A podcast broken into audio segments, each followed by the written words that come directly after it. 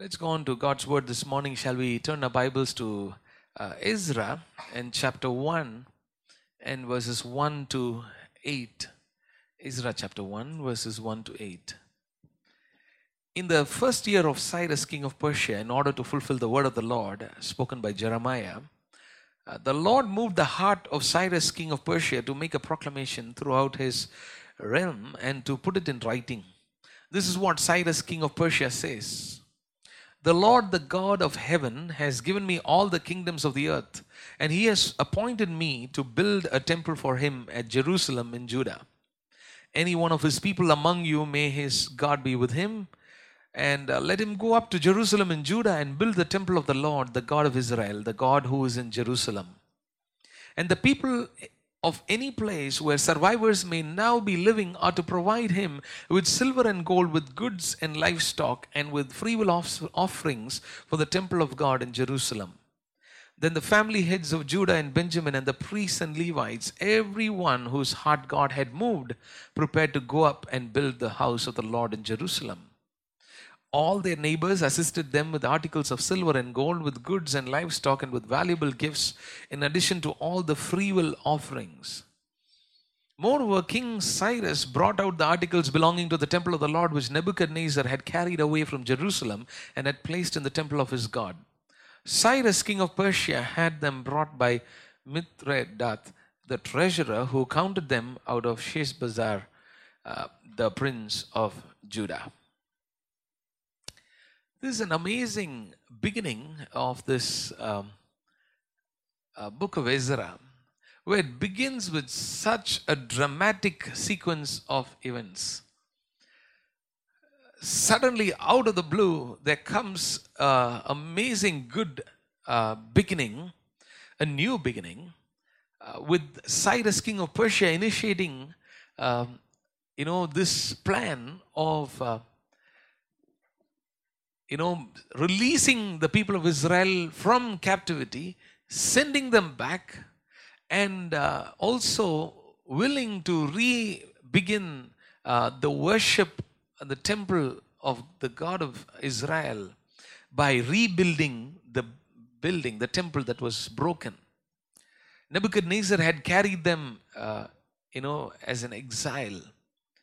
Now, all the articles that were in the temple the silver, the gold, the precious things, the things that were used for worship everything was carried away. The people were carried away. Um, only the poorest of the poor was left behind, and uh, the predicament of the people was really bad. You know, it's uh, a really devastating thing for anyone to be asked to uh, leave their hometown, leave their house, leave their home, and flee to be uh, taken by force to a foreign land. It is one thing to go uh, by choice to work or to study or to move uh, from one city to another, one country to another. It's one thing to do it by choice, but it is totally another thing uh, to be forcibly evicted and uh, to see the, you know, native place the place where they grew up the place where they lived the place that was that was so much part of their lives uh, completely destroyed. Uh, I realized the gravity and the uh, uh, intensity and the pain of such displacement very recently, last week, when I was in another country, where the people were uh, forced to leave because the nuclear power plant, you know, was destroyed when the tsunami hit. It's in a place called Fukushima a very popular place that you would have read about in the headlines, um, you know, in the nation of Japan. And to first hand hear the stories of these people who had to leave and flee in just a few minutes. Now, we visited uh, those places where they left, and uh, the places where there's still the radioactive uh, material is there, and uh, but it's come down, the intensity has come down. And when we saw and met and heard the stories and the painful stories of some people um, who had just left as they were, as they were sitting on the table eating half eaten banana you know, left and rotten. You know, unwashed vessels in the kitchen. Everything is just thrown, clothes thrown everywhere. Whatever they could grab, they just grabbed it, put them in a box, and threw them into the vehicle and ran for their lives because the uh, nuclear power plant had, uh, you know, been destroyed.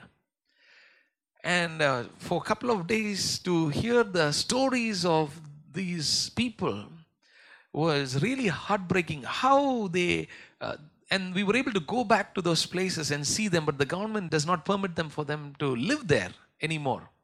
Because uh, if they are exposed to those radiations uh, beyond a certain level and for long duration of time, uh, they say that it will affect them uh, very much. But the intensity has come down greatly.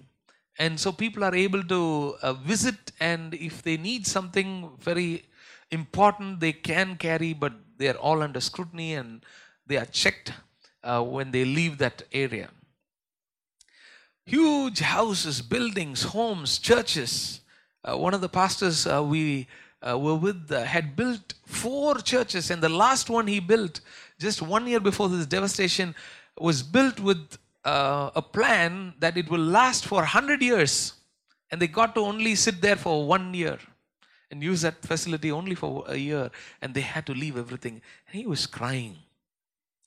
And the man who drove us in his vehicle, he took us to his house and he showed us, This is my house. But he, they can't enter inside, they can only see. Um, very, very painful. Very heartbreaking, really heartbreaking. They say, Oh, this place used to be filled with cherry trees, and we would have cherries fallen all over the streets. You know, and this is the place where our children grew up. This is the park where we would all come and sit out in the evenings. And this is the place where our children would play. Uh, this is the place where we would walk around. This is the place where we had people come and see us. This is the church where we worshipped. We went into one of those churches and, and where we could, um, you know, meet with the families there in that region uh, who are now evicted, but we could, uh, you know, they don't live there anymore. To hear uh, and to see is heartbreaking. And just consider what would have been the state of mind when they had to leave those places and run away. Just imagine if you have to leave everything right now and flee to another city and no clothing, no food, no hope for the future, no money, valuables are left behind, no security. In many places, robbers were attacking and, and stealing away things. You think that such things happen only in India? But this was the state of the people of Israel. They had left homes, they have left their loved ones, they have been torn apart. Many died on the way. And even while these people were all leaving and in uh, you know groups of people had to leave and flee and the government said run to the mountains flee to the mountains. And they fled and it was very cold snowing. And they had no place to live. They had to pitch tents and live. You know whatever aid they got they had to survive with that. There were no blankets for the cold. There were no there was no drinking water. There was no uh, toilet facilities. In the absence of all you know uh, necessities of life. We're not talking about luxuries. We're talking about dire deep you know basic necessities of life. Everything is lost. And here there are people fleeing for their lives. In the in and the pastor said as they were going together you know just like moses and the people of israel from place to place camp to camp trying to find where they can you know find some better condition. And each day they had to even just they had to just think of how can they find a meal the next meal? Literally they had to pray give us this day our daily bread.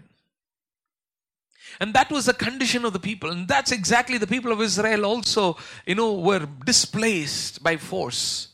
And now they're in a foreign land and everybody speaks a foreign language and there's a foreign culture and there, there's a foreign king and there are rules and regulations. And everything they had to learn from scratch they had to live somehow they had to survive somehow it was difficult the people of that land would have hated them you know oh all of you you know you who are uh, foreigners who have come in our midst and you are taking our jobs, you're taking, you know, our incomes away. People would have hated them. Just imagine, think of the practical difficulties that they would have faced day in and day out. How much of suffering, how much of pain. And the pastor who uh, talked to us about, you know, how he led a group of people, about 60, 70 of them, his church people, and some of them who were not part of his church also joined the group because there was some kind of, you know, warmth and love there. He buried several people along the way because they could not endure the cold, they could not endure this hardship, this traumatic experience. It was also a huge trauma to leave everything, and the government said you can never go back again to your house. And so many people died along the way. But the good stories that happened in the middle of the bad stories was that many people who came to know Christ and they baptized about nine people. Hallelujah.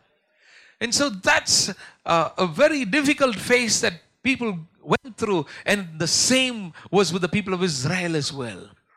But here now, as the Lord had spoken to Jeremiah the prophet, 70 years have passed by and God is faithful. Hallelujah. God remembers His word. And the Bible says in verse number one, in the first year of Cyrus, king of Persia. As soon as he assumed office, we're reading from Ezra chapter 1, and in verse 1, we see in the first year of Cyrus, king of Persia, in order to fulfill the word of the Lord spoken by Jeremiah, the Lord moved the heart of Cyrus, king of Persia, to make a proclamation. The Lord moves the hearts of kings also. Hallelujah. There is no one whose heart cannot be moved. Amen. However uh, hardened the heart might be, however uh, difficult the person might look like, however impossible the person might seem to be, you say, Oh, even God can't change him. Have you heard people say that? Oh, even God can't change them. Who said so? That's a lie of the devil. God can change people. Because nobody can resist God. Amen. Here is a pagan king. Here is a king of Persia who's coming. And he is saying, according to the word that was, you know, promised by God, you know, in fulfillment of God's prophecy, he says, I'm going to release the people of Israel. God had moved the heart of the king, the king of Persia, Cyrus, and he makes a proclamation saying, The Lord, the God of heaven, has given me all the kingdoms of the earth, and he has appointed me to build a temple for him at Jerusalem, at Judah. What an amazing miracle. Just imagine if our prime minister says, I'm going to start building churches in every city in this nation. Amen. I'm sure we will all be dancing. that that was a kind of a miracle that happened. A pagan king says, The God of heaven has given me all the kingdoms of the earth. Now I purpose in my heart to build a temple for him in Jerusalem. Now, these are people who have been taken captive, and uh, you know, if they stay, they will be there as laborers, as workers, they will be benefiting the economy of the land. Who would want to let go of them? Here is a king who says, I'm going to do this. He speaks like a priest, he speaks like a prophet, he speaks like a man of God. He speaks like he's been called by God. Yes, God has called him. God can call anyone. God spoke even through the donkey to the prophet. Hallelujah. God can use even a pagan king. Now, God has moved his heart, and not only his heart, also in verse 5, the family heads of Judah and Benjamin, and the priests and Levites, everyone whose heart God had moved, prepared to go up and build the house of the Lord in Jerusalem. God had moved many hearts as well, the hearts of the family heads of Judah and Benjamin, priests and Levites. God has been working in their hearts. 70 long years have passed by, but God has not stopped working. Hallelujah. Praise the Lord. It seemed to be like a long period of silence, but God has not stopped working. He moves right on time. Got his time. And so this morning, to title this morning's message, it is God moves hearts. God moves hearts. We got to believe that God will move people's hearts. God will move our hearts. God will move the hearts of the people around us. It might be in your workplace, it might be in your school, it might be in your college, it might be in your neighborhood, it might be a relative, it might be a friend, it might be a partner in business, it might be a client, it might be a superior, it might be a subordinate, it might be a you know co-employee, a co-worker. God is able to move their hearts. And so three things I find here. When God moves the hearts of people, it means the fulfillment of his promises, his purposes. When God moves hearts of people, it means the favor of God and the favor of man. You begin to see that. When God moves the hearts of people, it means uh, flourishing again. You start flourishing in a new way. God moved the heart of the king. God moved the heart of the elders of the people of Judah. God moved the heart of the priests and the Levites. Firstly, it when God is moving the hearts of people, you begin to see the fulfillment of God's purpose, God's promises. What was prophesied begins to be fulfilled. And only God can do that. Only God can do that. There are things that we cannot do. There are things that only God can do. To change the heart of a pagan king is nothing but only the act of God. Hallelujah. And so we got to trust God. Is there anyone this morning who's ready to believe that God is going to move somebody's heart? Amen. Hallelujah. Someone known to you, someone whose heart you are unable to move, someone whose mind you are unable to change, someone whom you cannot convince. God is able to move their heart. God is faithful to show His love even to a thousand generations, the Bible says. Yes, 70 years have passed by, but God did not forget His promises. God did not forget and put away His plan. Whatever God predetermines, He executes them on time. When God is at work, He moves the heart even of a heathen king. When God is at work, He opens up unexpected ways. When God is at work, no man can thwart His plan. When God is at work, it does not mean that the enemy will not oppose. There was opposition, but yet God fulfilled His purpose. God was at work, but yet He handed them over to the pagan king. God was at work, but yet He allowed a time of suffering. God is at work in moving the pagan king's heart as well. Hallelujah. When God is at work, it does not mean that we will not face challenges at all. But yet, in the midst of challenges, God will work, He will move people's hearts.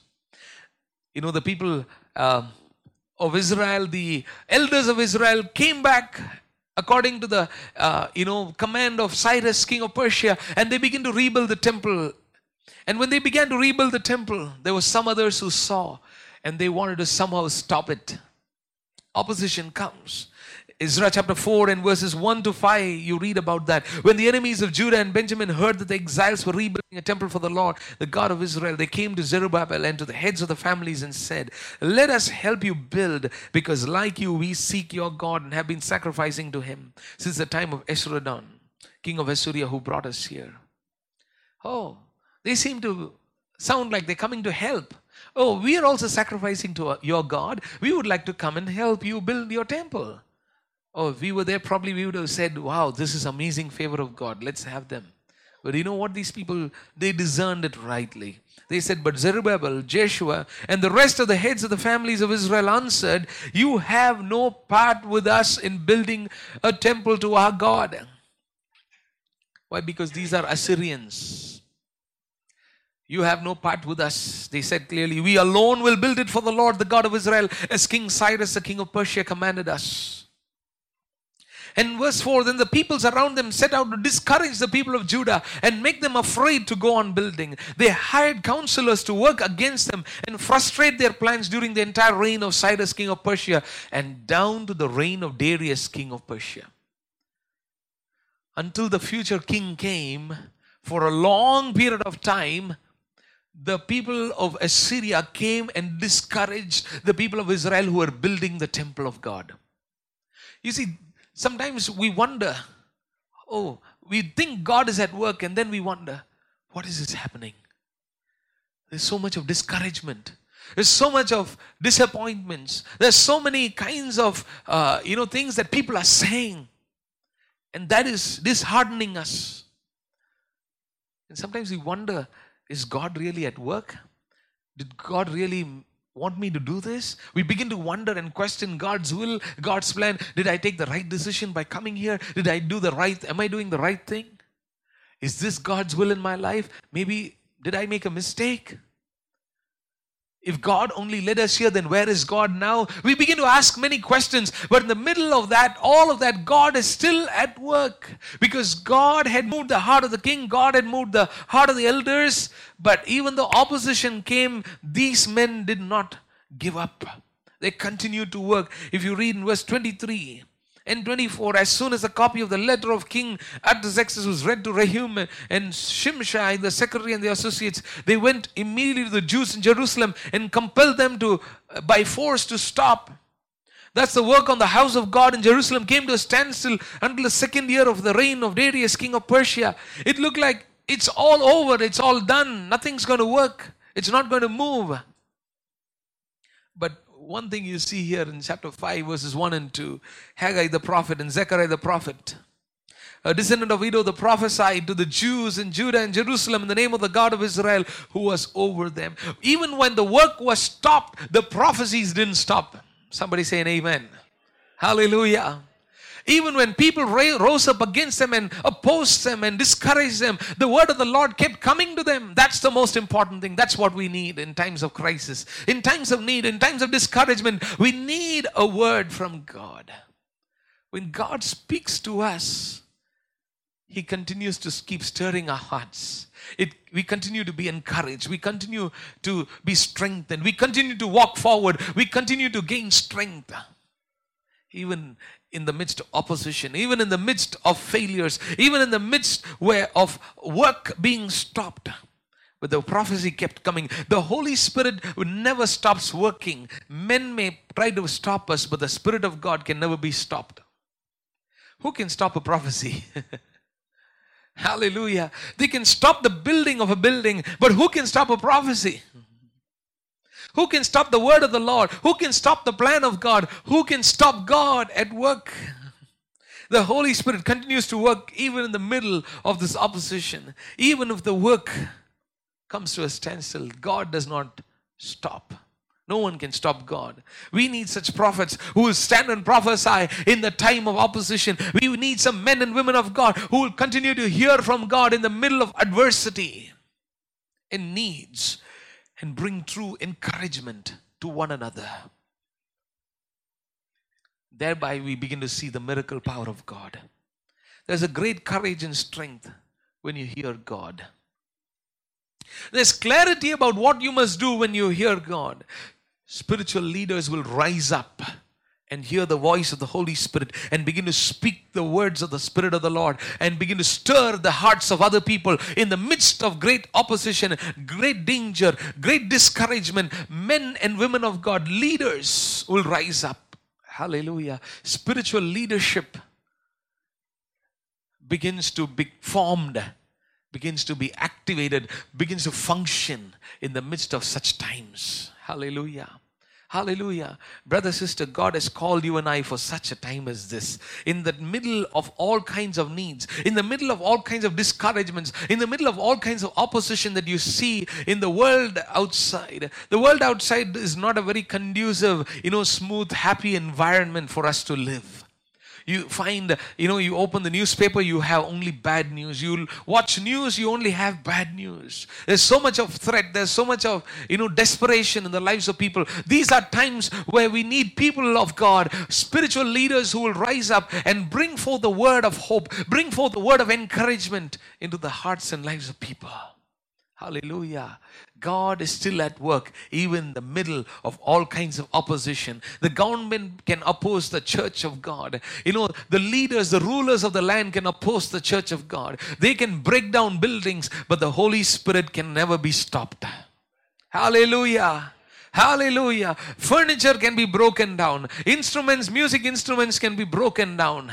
Oh, people can be beaten up. You know, blood can be shed, but the work of the Holy Spirit will continue to move on. Hallelujah. No one can stop the work of the Holy Spirit. What is the kind of opposition that you face? What is the kind of need that you challenge that you face? Who is trying to oppose you and stop you, trying to, you know, meddle around in your life uh, and bring discouragement? And you say, I am going about my own work. I have nothing to do with them. But for no rhyme or reason, they come and cross paths with me and trouble me, and they are troublemakers. But I want you to know that there's a word that God will give to you in the middle of all those times. Hallelujah. And when you begin to, you know, speak the word of God, there's strength, there is courage, there's clarity. I mean, you begin to rise up above these problems and these challenges. It was not just the moving of the king's heart and, gra- and the granting of the favor, you know, but also the priests, the elders of Israel. They all needed a stirring of their hearts to see the fulfillment of the plan of God there was there were men of god who rose up who prophesied to the elders who prophesied to the priests the levites. There were these prophets who were prophesying. Hallelujah. That was drawing them that was moving their hearts. God is moving them again into action. Again into action. You know in the middle of all of this in chapter 5 and verse 5 you see um, uh, you know after sorry in verse uh, 3 at that time Tattenai, governor of Trans Euphrates, and Shethar Bozenai, and their associates went to them and asked, Who authorized you to rebuild this temple and restore this structure? They also asked, What are the names of the men constructing this building? But the eye of the Lord by, but the eye of their God was watching over the elders of the Jews, and they were not stopped until a report could go to Darius and his written reply be received. You see, they had again re- restarted the work again. And when they had restarted the work again, again people came and questioned them, but they continued to progress in the reconstruction because of the word of prophecy that came and encouraged them. Hallelujah. God will move you into action even in the midst of great hostility, discouragement, opposition, accusations, threat, intimidation. All of these were there for these people. These people faced everything that was an hostile environment. They faced discouragements, they faced opposition, they faced accusations. They even note down the names of those who were involved in the rebuilding, which is an act of intimidation. Right? It, it will put fear in the people, in the lives of people, in the hearts of people. Because what are they going to do? Who are they going to send the names to? What action will they take? It intimidates them. But none of them None of that could stop them because they were moved by the Holy Spirit. We need to defy the old order and move forward boldly when the Lord stirs our heart. The old order is an order of discouragement, is an order of intimidation, order of giving in to all of those things. They the work was stopped, but now they said, Oh, the Lord has stirred our hearts. We are not going to stop work the old system, the old culture of, of giving in to fear, intimidation, and discouragement should be stopped. We need to get over them because, by hearing a word from God. Hallelujah. Amen. God moved the heart of the king, but even though God moved the heart of the king, and that resulted in the beginning of the fulfillment of the prophecy, opposition came. But even when opposition came, the Holy Spirit continued to speak. Hallelujah. The Spirit of the Lord continued to stir. The Spirit of the Lord continued to work in their hearts. When the Spirit of the Lord stirs, you know, your heart and moves your heart, you will again start building your life again. Hallelujah. You will not allow yourself to be broken down. Don't let the devil break down your life life and don't let yourself be you know left in broken pieces put them back together let hear a word from the lord and rebuild your life once again amen Praise the Lord. Hallelujah. It's time that we overcome the barriers. It's time we overcome the hindrances. It's time we overcome all the challenges. It's time we rise up and hear a word from the Lord and start building our lives once again. Hallelujah. In whatever way the enemy may try to break you down, don't let the enemy steal away your joy, your peace, your blessing, your deliverance, your miracle. Hallelujah. Amen. Praise the Lord. Quickly, number two, when the Lord moves the hearts of people, we find favor with God. And when we have found favor with God, we find favor with man. In Ezra chapter uh, 7, uh, you know, let's come back to chapter 1 first and then go to 7. Chapter 1, let's read verse 1 once again. In the first year of Cyrus, king of Persia, in order to fulfill the word of the Lord spoken by Jeremiah, the Lord moved the heart of Cyrus. You see, God is favorable to his people. God is showing favor to his people. While he's showing favor to people, he shows it through men. He picks up a man. The people of Israel are now found, finding favor in the eyes of king of Persia, Cyrus. When God is moving people's heart, you find favor with God, you find favor with man. The favor of God will always result in finding favor with man. You can never have favor with man without finding favor with God. The people of Israel find favor. This is an amazing favor. The king takes complete ownership of the building and encourages others also to get involved. If you see in the same passage in verse chapter 1, Cyrus, king of Persia, says, The Lord, the God of heaven, has given me all the kingdoms of the earth, and he has appointed me to build a temple for him at Jerusalem and Judah. Well, he senses a call by God to do this. Isn't it incredible that a pagan king will sense a calling to do to build the temple of God? And then, not only that, he doesn't stop with that. Verse 3 Any one of his people among you, may his God be with him and let him go up to Jerusalem. He's also inviting people to join the rebuilding.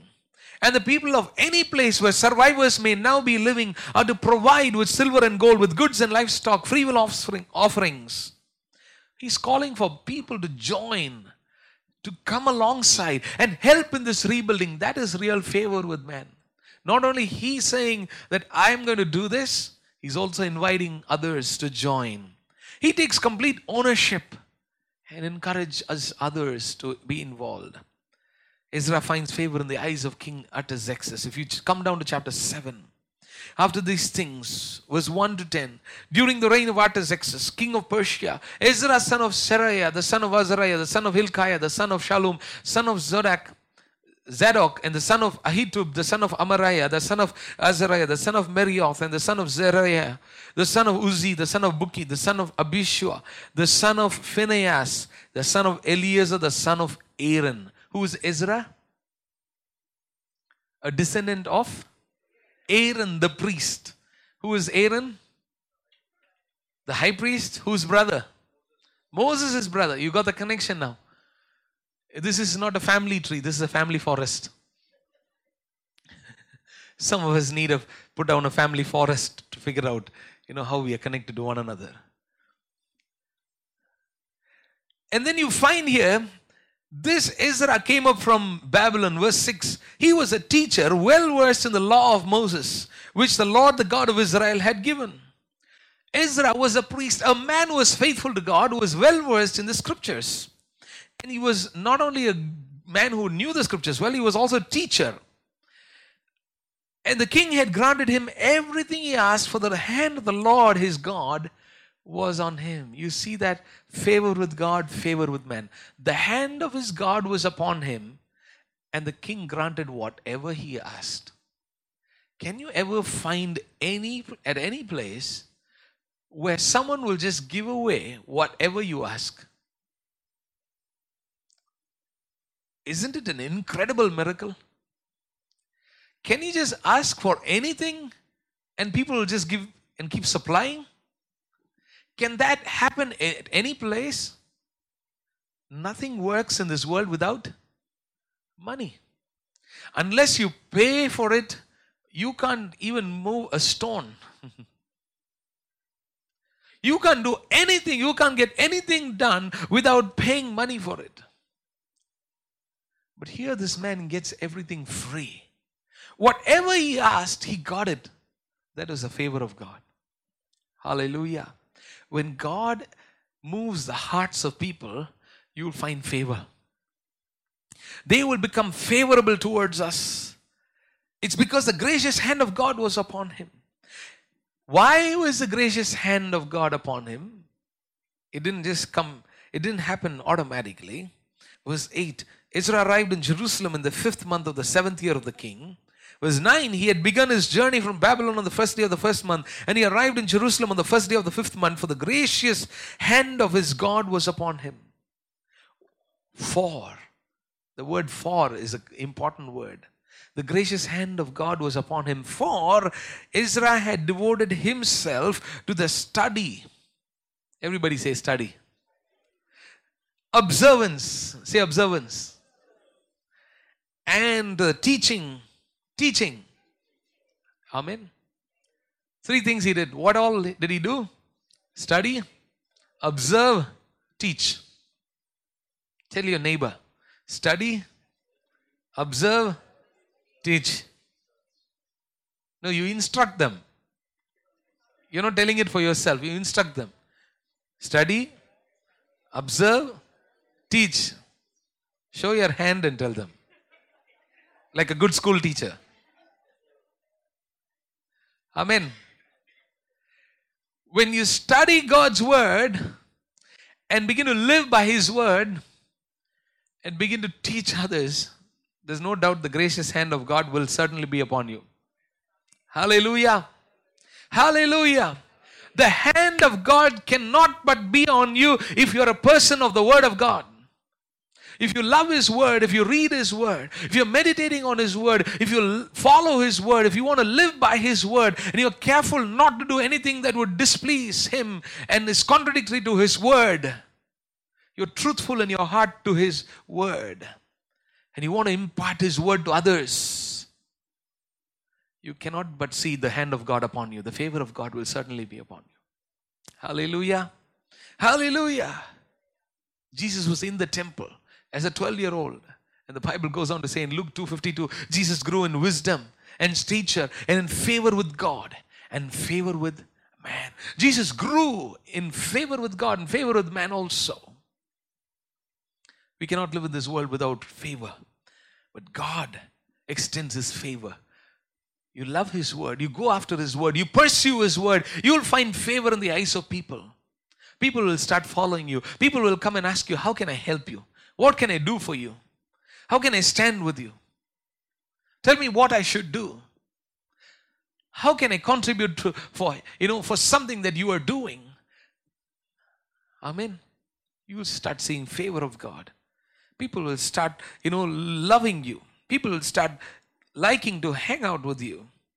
And because of that, you see what happens. The king, what he says in verse 25 and 26, and you, Ezra, you know, the king is sending Ezra into the kingdom, and he says, Go about teaching the word of God. In verse 25 and 26, we have a long letter that Artaxerxes, king of Israel, had written to uh, king of kings, you know, the king of Persia had written to Ezra, the priest, the teacher of the law, and this is what the king has mentioned here, and we're going to only read a part of it in verse 25 and 26 in chapter 7. And you, Ezra, in accordance with the wisdom of your God which you possess, appoint magistrates and judges to administer justice to all the people of Trans Euphrates, all who know the law of your God. And you are to teach any who do not know them. Whoever does not obey the law of your God and the law of the king must surely be punished by death, banishment, confiscation of property, or imprisonment. A legislation is passed to punish anyone who does not learn and obey the law of God. How would you like it if it happens today in India? Amen. Hallelujah. A legislation is passed. If anyone will not follow the scriptures, they have to be punished. Pagan king is giving this order. This is favor. Hallelujah. Hallelujah. He is calling people, in other words, the pagan king is calling people to follow God. He is not a Jew. He is not born in the, you know, a family of Aaron. He's not a priest. He's not a prophet. But God has raised up men like this to show favor to his people. Hallelujah. Hallelujah. Anyone who loves and walks with God will certainly enjoy great favor. You can grow in finding favor with God and finding favor with man. Jesus grew. Turn with me also to Proverbs in chapter 16 and let's read verse 7. Proverbs chapter 16 and verse number 7. When a man's ways are pleasing to the Lord, he makes even his enemies live at peace with him. When a man's ways are pleasing to the Lord, he makes even his enemies to live at peace with him. Why would this king undertake something that does not benefit him? Why would he provide for something that will not give him profit? Who will care about an enemy kingdom and their people and their land and their temple? It's purely God's hand on the lives of these people. Favor. He recognizes a call to do it. When God moves the hearts of people, they will stand for His cause. Your miracle is in the favor you receive from God. Your miracle is in the favor that you receive from God. Amen. God will move the hearts of people. Believe that this morning. God will make people favorable towards us. You find yourself in the midst of a lot of hostility and opposition. People misunderstand you all the time. People ridicule you and accuse you all the time. People intimidate you all the time. People manipulating you all the time. Are you becoming a victim to people's evil designs and schemes? You find yourself that you are like a doormat walked over. I want you to know you continue to hold on to the word of God. God will make them to become favorable towards you. God will move their hearts for your sake. Hallelujah. They will come and join along with you and they will say, What can I do for you? How can I help you? In what way can I build your life? In what way can I contribute to what you are doing? They will want to stand by you. God will turn their hearts. You look at Exodus chapter 11 and verse 3. This has happened several times in history. But this is not just historical facts. These are realities that you and I can experience on a day to day basis, even today. Exodus chapter 11 and verse number 3. The Lord made the Egyptians favorably, favorably disposed toward the people, and Moses himself was highly regarded in Egypt by Pharaoh's officials and by the people. The Lord made the people of Israel, while they were in slavery in Egypt, God made them to be, the Egyptians to be favorably disposed toward the people of Israel and to Moses. They held Moses in high regard as a prophet of God. Read also in chapter 12 and verse 35 and 36. And because of that favor, see what happened when the people of Israel left Egypt. 35 and 36 the israelites did as moses instructed and asked the egyptians for articles of silver and gold and for clothing the lord made the egyptians favorably disposed toward the people and, gave, and they gave them what they asked for for they plundered the egyptians gold and silver if you go to your neighbor's house and ask, Can I just have all the gold and silver from your house? Do you think they will welcome you into, your, into their house and give you a cup of coffee?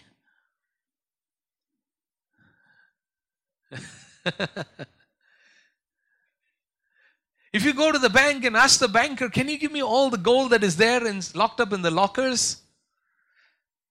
Do you think that they will welcome you and give you a seat? That's what happened to the people of Israel. Hallelujah. That is what you call favor. Amen. Here was an instantaneous transfer of wealth from the Egyptians to the people of Israel in a moment. Hallelujah. This is only the work of God. When God moves, this, this, these are the kinds of miracles you start seeing. You wonder how. You wonder where did it come from? Why are they doing this for me? What way do I deserve it? You, you will be astonished. You will just stand in awe. Hallelujah.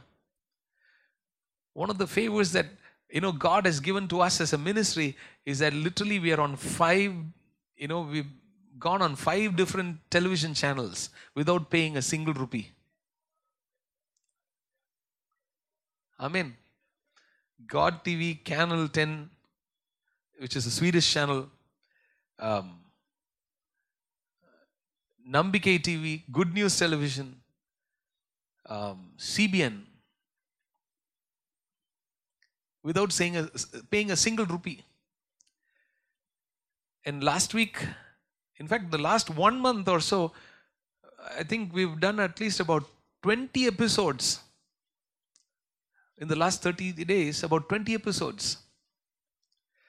And this week, while we were shooting for uh, Good News and we were in the studio, somebody heard that I was there in the studio, and from the other floor, from the Nambikkai TV channel, they came down and asked, You know, as soon as you finish this for Good News, can you come and shoot for us also?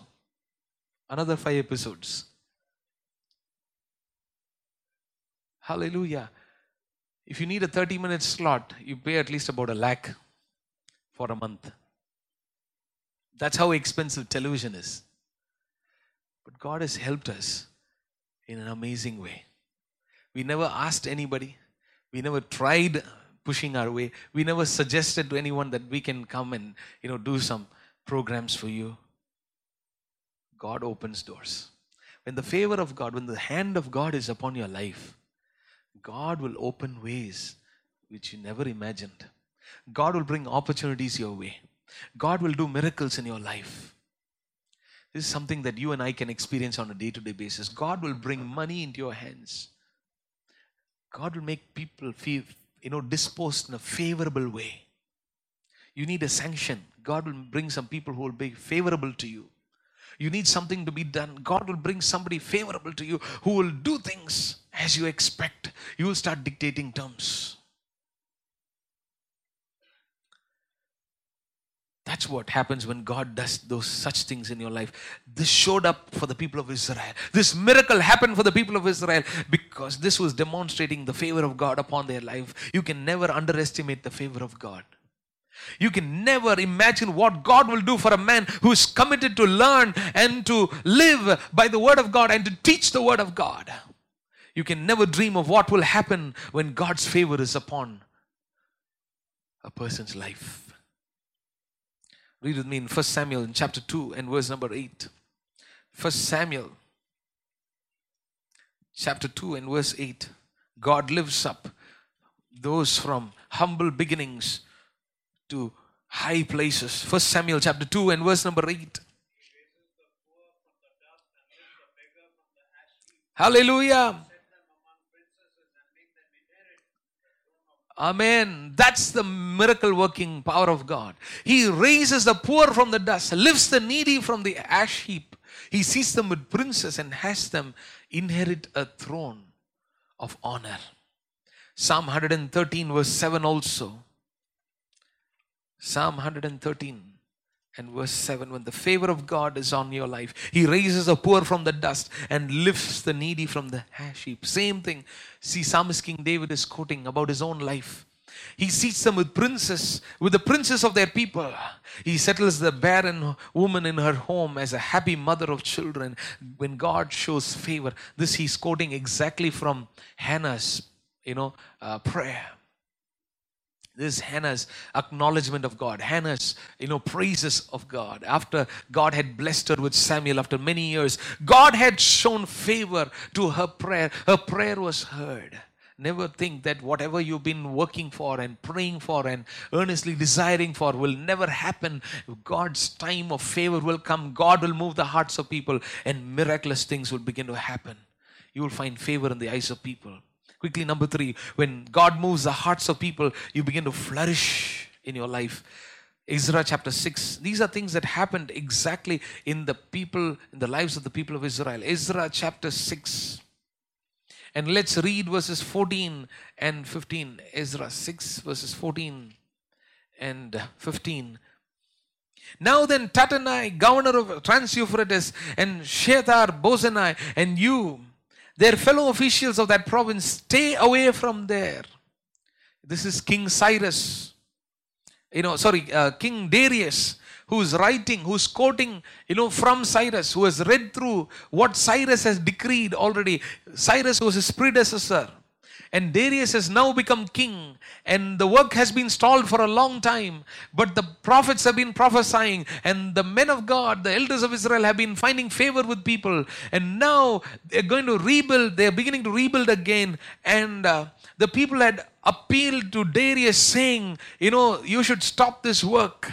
But Darius is now searched in the archives stored in the treasury of Babylon and has found a scroll that said, once upon a time, some years ago, Cyrus, who was the king before him, had written a decree that said the God of heaven had asked him to build the temple for the people of Israel, and all that is needed must be provided. He has found it in the records, and he's pulled out the record, and he's writing to the governor of Trans Euphrates and saying, You must not stop the work. And he says in verse 6, You know, and now then, Tattenai, governor of Trans and you, their fellow officials of that province, stay away from there. What a word to a governor. Hallelujah. What a word to a governor to say, Stop anything that you're trying to do against the people of Israel, against the rebuilding. Do not interfere with the work of this temple of God. Let the governor of the Jews and the Jewish elders rebuild this house of God on its site. Moreover, I hereby decree that you are to do for these elders of the Jews in the construction of this house of God. The expenses of these men are to be fully paid out of the royal treasury. Hallelujah. How do you like tax money given for church building? That's what happened. From the revenues of Trans so that the work will not stop. The, the, he's writing back to the very man who wrote to Darius the king to stop this. And the king writes back saying, You stay away from it. It's an insulting reply to the governor. you stay away from it, you allow them to rebuild, let them do it, and you are to pay for all their expenses. Hallelujah. If you have to say it in local colloquial Tamil, ஆண்டவர் ஆப்பு வச்சார் அவனுக்கு Hallelujah. When God's favor, when God moves the hearts of people, this is where you start flourishing. Hallelujah. These people came with nothing.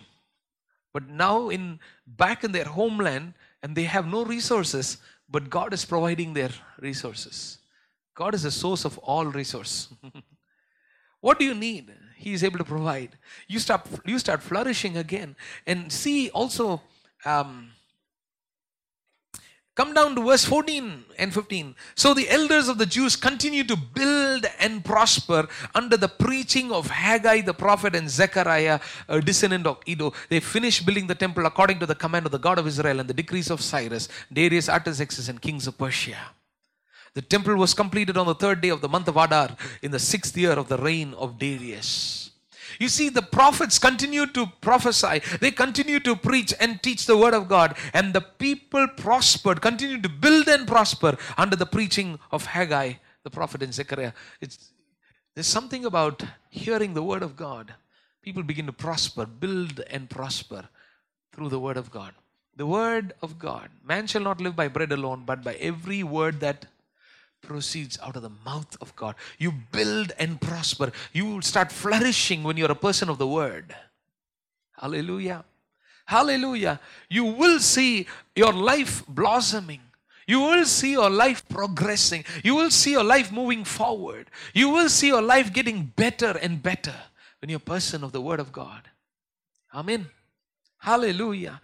There's the building of the lives and the prosperity and the growth of their lives that has come through the preaching of the Word of God. All expenses are being paid, everything is taken care of. Whatever they ask has to be given. If anyone does not give this, or if anyone tries to change his edict, you know what will happen to him? Verse 11 I decree that if anyone changes his edict, a beam is to be pulled out from his house, and he is to be lifted up and impaled on it, and for this crime, his house is to be made a pile of rubble. No one can stop you from being blessed. When God starts blessing you, you start flourishing. You start flourishing like, you know, in a way you never dream, dreamt of or never imagined. Some of you can look at your own lives and say, We never dreamt that we will live this way. we never dreamt that we will flourish and prosper this way. Looking back, probably 30 years, 40 years back, 20 years back, 10 years back, 5 years back, maybe, you know, even a year back, you never thought you would be in this state, in this position right now where you are. Hallelujah, because God has moved the hearts of people. When God moves the hearts of people, you start flourishing. A secure situation has come to rebuild and live again. God makes another king favorable also. God can move king after king. Amen. When God moves the hearts of people, you begin to flourish. New opportunities have come, new resources have come, new safety measures have been put in, new secure places. You know, security has been given, new supply of needs. There's a new scope for a brighter future for their lives, a new restoration of their own lives. They've come back, hallelujah, in celebrating the goodness of God. This is what happened when what happens when God moves the hearts of people. Hallelujah. And so this morning, may we be encouraged and strengthened that God is able to move even the hardened hearts. He is able to take away the heart of stone and give people a heart of flesh. Even those people whom you've written off and said these people cannot be changed at all. These situations can never be changed at all. These have become irreversible. Who said so? When God moves the hearts of people, anything can happen. Anything can happen. Anything can happen. Hallelujah. Shall we stand together and pray right now? Thank you, Jesus. Hallelujah. For you're the God who moves the hearts of people. The king's heart is in the hand of the Lord. Hallelujah. He directs it as a water course. As a water course is directed, He directs the king's heart. Hallelujah. Who is in authority? Who is in power? Who is the one who is in position? Who is the one who speaks loudly? Who is the one who speaks fiercely? Who is the one who stands in opposition? Who is the one who resists? Oh, hallelujah. Who is the one who seemed to be impossible? God will move their hearts. Hallelujah. Hallelujah. Thank you, Jesus. You're the God who moves the hearts of people. You're the God who moves. Hallelujah. Who can stop the move of the Holy Spirit? Who can stop the word of prophecy? Who can stop the word of God that comes down from heaven? Who can stop the preaching of the word of God? Hallelujah. Hallelujah. Even if everything is stopped, God cannot be stopped. Hallelujah. Hallelujah. Hallelujah. People can may think that they can stop you. Oh, people may think that they can break you down. Oh, people may think that you are gone, you are finished with this. Oh, hallelujah. But they do not know that God will move hearts. Hallelujah. Hallelujah. Hallelujah. The one who moves the hearts of people is with you and I, brother, sister. Hallelujah. Hallelujah. Glory to God. Glory to Jesus. Hallelujah. Hallelujah. Hallelujah. God is able to do a miracle. God is able to do a miracle. Hallelujah. Hallelujah. In the name of Jesus. In the name of Jesus. In the mighty and the powerful name of Jesus. In the name that is above every other name. Hallelujah. To which every knee should bow and every tongue tongue should confess that Jesus is Lord. Hallelujah. Hallelujah. Let the name of the Lord be lifted up, Lord. Let the name of the Lord be lifted up in the hearts of people. Lord, may you look big in the eyes of people, oh Father.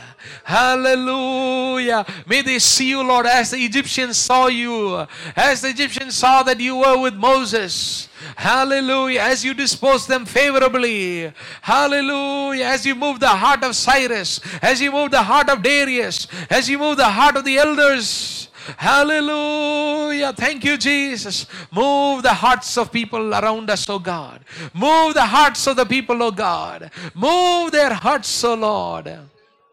Hallelujah, hallelujah, hallelujah. That your plans will be fulfilled. Oh, that they, Lord, your favor will be upon us, oh Lord. That we will find favor in the eyes of people, oh Master. Oh, that Lord, we will begin to flourish in a new way.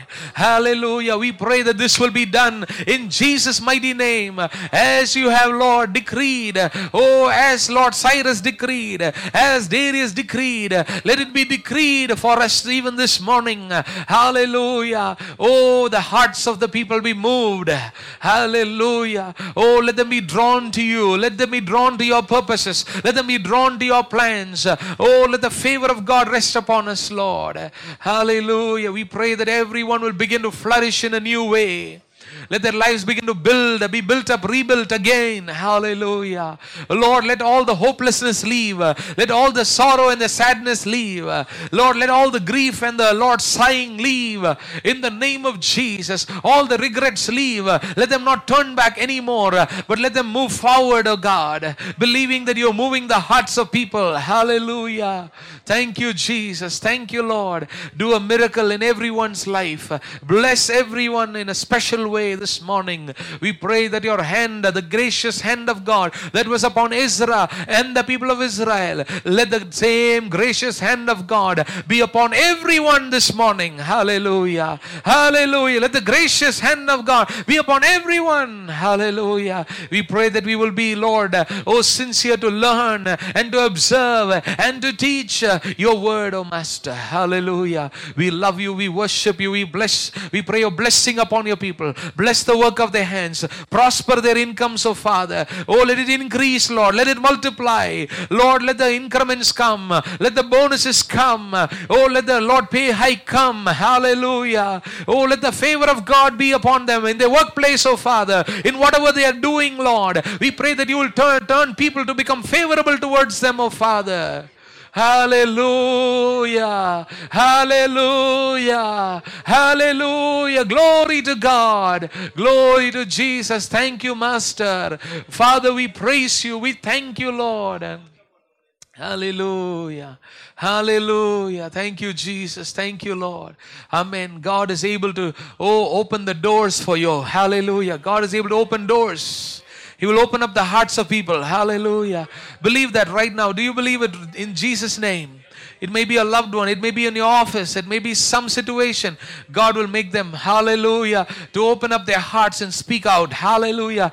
God will make them to open up their hearts and, oh, hallelujah. Oh, bring, uh, bring new things into, hallelujah, your life. Hallelujah. God will make them to speak favorably before you. Hallelujah. You say there's no one to speak for me. Oh, but there is a God in heaven who is able to make people to speak on our behalf. Hallelujah. Thank you, Jesus. We pray that everyone will enjoy your favor in a new way. In a new way. Hallelujah. Move the hearts of people, oh Father. Change their hearts, oh God. Bless your people, Lord. We thank you, we praise you, we give you glory, we give you honor, we give you the praise. In Jesus' precious name we pray.